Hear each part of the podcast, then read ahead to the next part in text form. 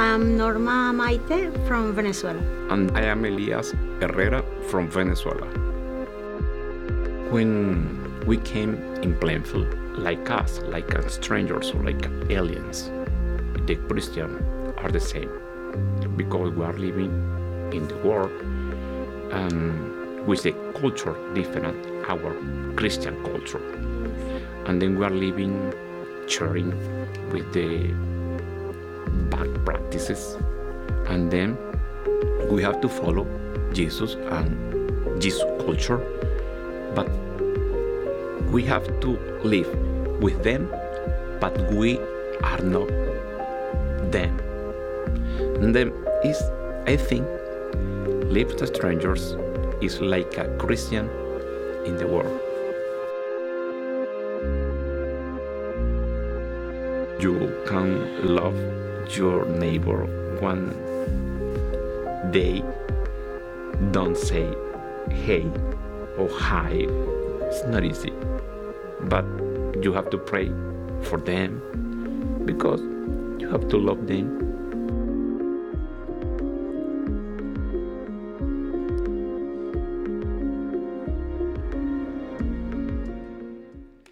Elias and Norma are such a joy to know. If you see them around, you want to thank them for sharing a little glimpse of their life here as strangers. First, Peter is our study, this little letter found at the end of the New Testament, toward the end, written in 62 AD. We're calling this series Strangers because, as you've learned, Peter is writing to people who are scattered throughout what we know as Turkey, Asia Minor. He addresses them as aliens, foreigners, strangers.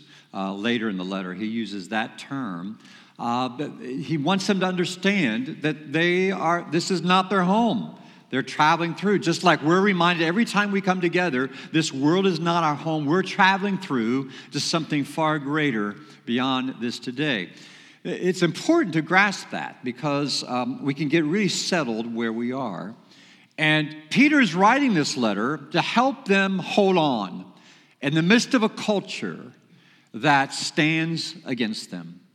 In fact, he, Peter seems to sum up the gospel in the first chapter, verse 11, when he, when he says the gospel is the suffering of Christ and the glories that will follow. If you have your Bibles open, look at that 111.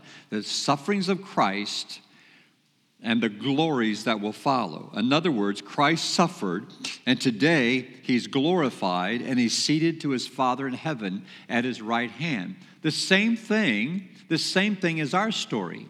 As we grow to become like Christ, there are all kinds of life experiences, and we are becoming like him. Now, that's important to understand because as followers of Jesus, when we come to him, we can live by one of two fantasies easily, and they are fantasies. One I would call a legalistic fantasy, and that is if I follow the rules, if I do what Jesus says, then my life should be less pain free. He, he's obligated to bless me more if I'm going to lay down my life for him. That's a legalistic fantasy because God nowhere assures us that we will have less pain in, if we follow him. The second fantasy we could just call a um, uh, liberal fantasy. The liberal fantasy is uh, now that I'm following Christ, now that I've been baptized to Him, I can really do anything I want to do because I've been baptized. He's taken my sins away. Both of them are, are, are a fantasy theology. That is not true. Realistically, what the Bible tells us, and when you come to Jesus Christ, you will suffer. And sometimes your suffering is for living in a fallen world. And because sin came into the world, there's all kinds of disease, there are hurts, there are tragedies. That's just the story of a fallen world. Sometimes the suffering comes because of our own problems that we've created in our own lives. Sometimes the suffering because we are simply followers of Jesus. That's what the first century Christians were discovering. These to whom Peter is writing, they are suffering in all kinds of ways because they are simply followers of Jesus. Their businesses are falling apart. They can't be in the trade unions. Some have already been dragged out of their homes and in prison. The, the, the severity of the persecution is only going to increase with uh, the emperors of Rome. Uh, so there, there is suffering of all kinds. And I know we want to say, well, that's not fair. Well, it's, it's not about being fair. The good news is that, that God can take any kind of suffering we have and He can change us to more perfectly look like Jesus. That's what He wants us to understand. So, Angela read our text out of a different version. Here it is in NIV again, chapter 3, verse 18. For Christ also suffered once for sins, the righteous for the unrighteous, to bring you to God. He was put to death in the body, but made alive in the spirit. After being made alive, he went and made proclamation to the imprisoned spirits, to those who were disobedient long ago, when God waited patiently in the days of Noah while the ark was being built. In it, only a few people, eight in all, were saved through water. And this water symbolizes baptism now, now saves you also, not the removal of dirt from the body, but the pledge of a good conscience toward God. It saves you by the resurrection of Jesus Christ, who has gone into heaven and is at God's right hand, with angels, authorities, and powers in submission to him.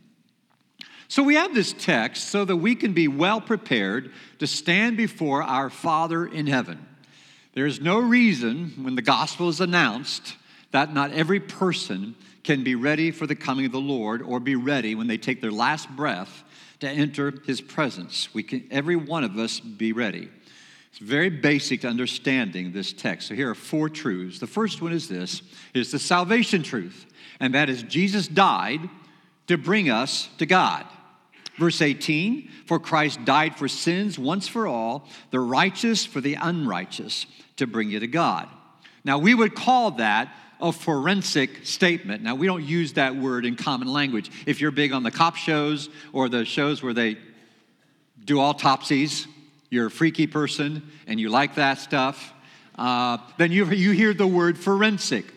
The forensic, uh, that word is a, it's a legal term. It, it has to do with uh, legalities, it has to do with judicial rulings. That's what forensic medicine is about, is what, what, is the, what is the legal ramifications of whatever is happening here. So, this statement is a forensic statement. Jesus Christ is more than a moral influence in our lives. He is that. He is more than just the perfect model for humanity, although he is that. He is at least those things, but he's far more than that. And a person may see him as those two things a moral person and the perfect human, but that is not enough. That is not enough in our eyes to see him as acknowledge him as being if we want to be right with God. Our sin created a huge chasm between God and ourselves. And only one is able to reconcile that gap. There is one who is righteous, we are not. We sing in Jesus Messiah, He became sin who knew no sin. That's exactly what happened at the cross. So the cross happened forensically, in a sense, that this transaction could be taken place, could be taking place judiciously, legally. Some a transaction happened by which I, I, my position changes. That no longer do I have to be treated as a criminal before God, but in fact, Jesus took that. He became sin. Not only did he bear sin, but he became sin so that I could become, you could become a child of God. That's the transaction of the cross. That's what it means that this one who is righteous died for us who are unrighteous. And so some will say, well, if Jesus would have just stayed here, he could have just kept healing people and, and could have been, you know, giving people a better life, which is true. According to the travels and touching all over, over 200 countries in the world, he could have done that. But still, the cause of those ills would never be addressed. All those people that he healed when he was here, you see, still faced death. They would have still faced eternity without hope had it not been the cross. It's the cross that we've sung about today. It's the remedy for our true problem of sin. So the core, the, the cause is taken care of, and therefore I can have right standing before God. That's what that's why the cross we love to sing about as we have today. Paul wrote to Timothy, For there is one God, one mediator between God and men, the man Jesus Christ, who gave himself for all men. One cure for the disease, the cross. The second truth is this it's a declaration truth that Jesus preached or proclaimed in prison. Verses 19 and 20. He went and preached to the spirits in prison who disobeyed long ago when God waited patiently in the days of Noah. And you look at me and say, What in the world does that mean? And my answer is, I don't know. There are lots of, lots of articles, lots of books have been written about this uh, one verse. I read a, 20, read a 25 page paper in graduate school about it, and I still don't know for sure that I believe what I was writing. Uh, there are lots of opinions among scholars, volumes have been written about it. Some have said that Jesus, it's just telling us that Jesus went to hell and he suffered. If you grew up knowing the Apostles' Creed, that's what the Apostles' Creed, that he, he suffered in hell for us. Others, others say that he went and gave people who had died before the cross a second chance to repent and come to the Father. Uh, and there are, other, there are other popular notions, six or seven, the most popular ones. And, and frankly, I'm not confident. This is what I think. When I have a struggle with a passage, it's best to go to the context. We always, we always try to force people to look at the context. Why is Peter writing? What's his purpose? Why is he writing this? Remember, he's writing to people who are suffering. They don't understand why they have to be suffering like they're doing. So he's writing them to encouraging, encourage them. And what does he do? He takes them back to Jesus. He did it earlier in our study when he, when he, when he reminded us that when he was when he was led like a, a sheep to the slaughter, he didn't open his mouth, he didn't retaliate, he just surrendered himself to his father to do what he wanted to do. That's what he did. And so Peter has been using Jesus as an example in our suffering, that we continue to commit ourselves to him. And so when Jesus down the cross, he did make proclamation to those who had gone before him who had been his enemies who, who, who set out to disprove him, to dishonor him, to discredit his message.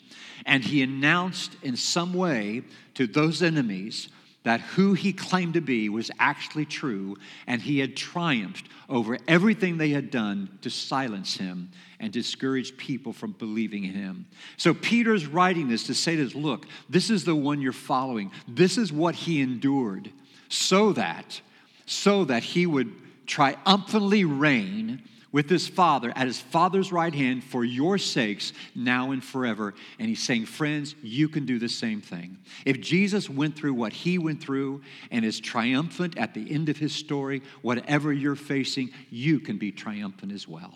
That's the good news we have. I don't know what your pain may look like today. I don't know how dark it seems to you, how lifeless you feel today, but I want you to know Jesus died that you can be a triumphant person. Even in the midst of feeling like you being, you're being swallowed up whole and being devoured, you do not have to feel like, like, like you have no, that, that, that, that you can't go on. We humble ourselves before the only one who can lift us up because God gives grace to the humble, right? And he opposes the proud. That'll be our text coming in a couple of weeks. We are not abandoned. You are never abandoned when you lay down your life for Christ. Remember that. The third truth is resurrection truth. Noah's ark and baptism is talked about here, verses 20 and 21. God waited patiently in the days of Noah while the ark was being built, and then only a few people, eight in all, were saved through water. And this water symbolizes baptism that now saves you also, not the removal of dirt from the body, but the pledge of a good conscience toward God. It saves you by the resurrection of Jesus Christ. Remember those old days, the commercial when E.F. Hutton speaks? Everybody froze, people listen, all about investing properly. Well, when Jesus speaks, you know, most people don't listen, but we're supposed to. We're to pay attention. In Noah's day, when God announced what was going to happen, most people, the grand majority of people, everybody, in fact, instead of except for eight people, believed the warning of God because the Bible says at that time every inclination of man's heart was evil. Now you think we have it bad in our culture today.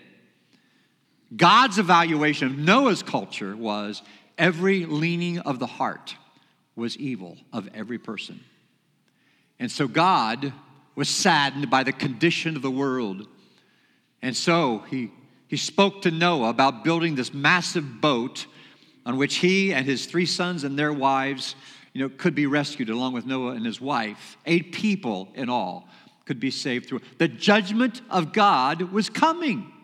And so the flood waters that came, eventually the people would, the judgment of God was falling on the, God was going to start all over populating the world with these eight people. And so, for those who mocked the message of God and the truth of God, that water became a tool of condemnation and judgment. But for Noah and his family who entered the ark of safety, the water became the means by which, or the tool God used to bring them to a new beginning, to start over again. The water was the separation. It's the same thing that God has done with water throughout the pages or, or, throughout history. He did the same thing later when God rescued his slavery. We just studied Exodus. We take them to the Red Sea, and those Red, the Red Sea miraculously parted, and they left from their years of slavery and, and to, to, to their new freedom. It happened again when they came to floodwaters 40 days later when they're about ready to cross the Jordan River. But miraculously, God parted those waters, and those wandering Jews left those years of wandering into a place of rest. All those are precursors to the reality and the beauty of baptism today. And so, this is, this is what Peter is trying to encourage them, remind them as what, what has happened, what has happened to you. That's what he's, he's, he's, he's helping them remember what has happened to you, happened to them. That there was a time they entered this place of rescue, this place of safety through the person of Jesus Christ. We are only saved by grace, but we have to express our faith in His grace and the cross and what has been hap- happened to us so that can meet. So baptism provides a place and a time by which I can look back and say, that is when I was born again. Now, again, you've heard me say it many times God can save people any way He wants to save. He save, he can, he can, he can do things most dramatic ways, any way he wants to save people. But he has not given us that liberty to toy with what he has given us, the instructions he's given us in the New Testament. And we want to stand by this. Let God be God and simply do what he's commanded us to do to know reconciliation with our Father in heaven. Hebrews 9:27 it's appointed to, to man once to die and after that the judgment. So each of us has to consider the judgment of God on sin. God hates sin and sinners will be punished eternally. There are only two destinations heaven and hell. That's it. And the only way we can be rescued from eternal condemnation is by the work of Jesus Christ on, on the cross and what he did to change our position with our Father in heaven. Sometimes people will say to me, Well, I'm baptism, eh, eh, in baptism, what's, what's going to change? Because, you know, they're good people, they're moral people, they would do anything for you. So what will change? I said, well, the first thing and the most important thing will change is your position with God. Positionally, you will change. Before surrender, you're under God's wrath. When you surrender to the Lord, you're a child of God. And we praise God for that today. The fourth truth is exaltation truth. Jesus has all authority. Verses 21 and 22 Jesus Christ has gone into heaven and is at God's right hand with angels, authorities, and powers in submission to him. Jesus told the disciples after he died that he would return to the Father. And that's exactly what he did. After the resurrection, he ascended, and now he's in heaven at the Father's right hand. The earth is his footstool. He has been given the name that is above all names. This is what Stephen was preaching in Acts chapter 7 when he kept standing and announcing before the Sanhedrin, the same group of people that were condemning Jesus, about the authority of Jesus and who he is. Of course, they, they, they went crazy hearing the truth announced. They couldn't stand it. They covered their ears. They didn't want to hear what, what Stephen had to say. And in, in, that, in that scene, when they're going to stone him, Acts 7 says, Stephen, being filled with the Holy Spirit, looked up into heaven and said, Look, I see the glory of God and Jesus standing at the right hand of God. And they mobbed him, and they tore his clothes, and they beat him. And he said, Please, Lord, do not hold this sin against them. And they stoned him to death. And he looked into the heavens and he saw Jesus full of glory at the Father's right hand. And with the eyes of faith, that's what we do. We don't see that with a physical eye.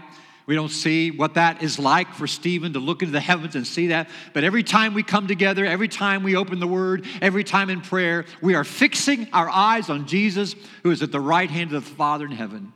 And he is rescuing people from sin and death forever and ever. This is the good news. So, where are your eyes fixed today? Where are you focused today? There's only one who can rescue us and He's giving us triumph. I, I, I don't know what, again, the, what your life looks like today. I don't know how inundated you feel by life today, but Jesus Christ grants triumph. He grants triumph in your life. There will come a day when suffering will stop. There'll be no more pain. There won't be sorrows. There won't be sadnesses. There won't be broken relationships. There won't be alienation between friendships and parents and children and children and grandchildren and whatever, whatever pain, whatever dark times you may be going through have gone through, all that will stop. And we'll be before God's throne forever, honoring Him, serving Him, worshiping Him. Here my challenge for you. First, when you are tempted to grumble about unfair suffering, remember Jesus. Just keep remembering him. There's all kinds of unfair suffering. There's not any perfect legal system in the world. There are criminals that go scot free, and innocent, innocent people can suffer in the legal system.